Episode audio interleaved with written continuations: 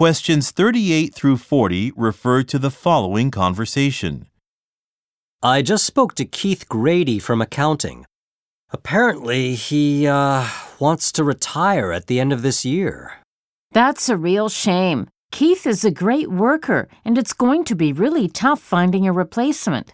That's true. At the same time, there are lots of smart college graduates with accounting degrees in this city.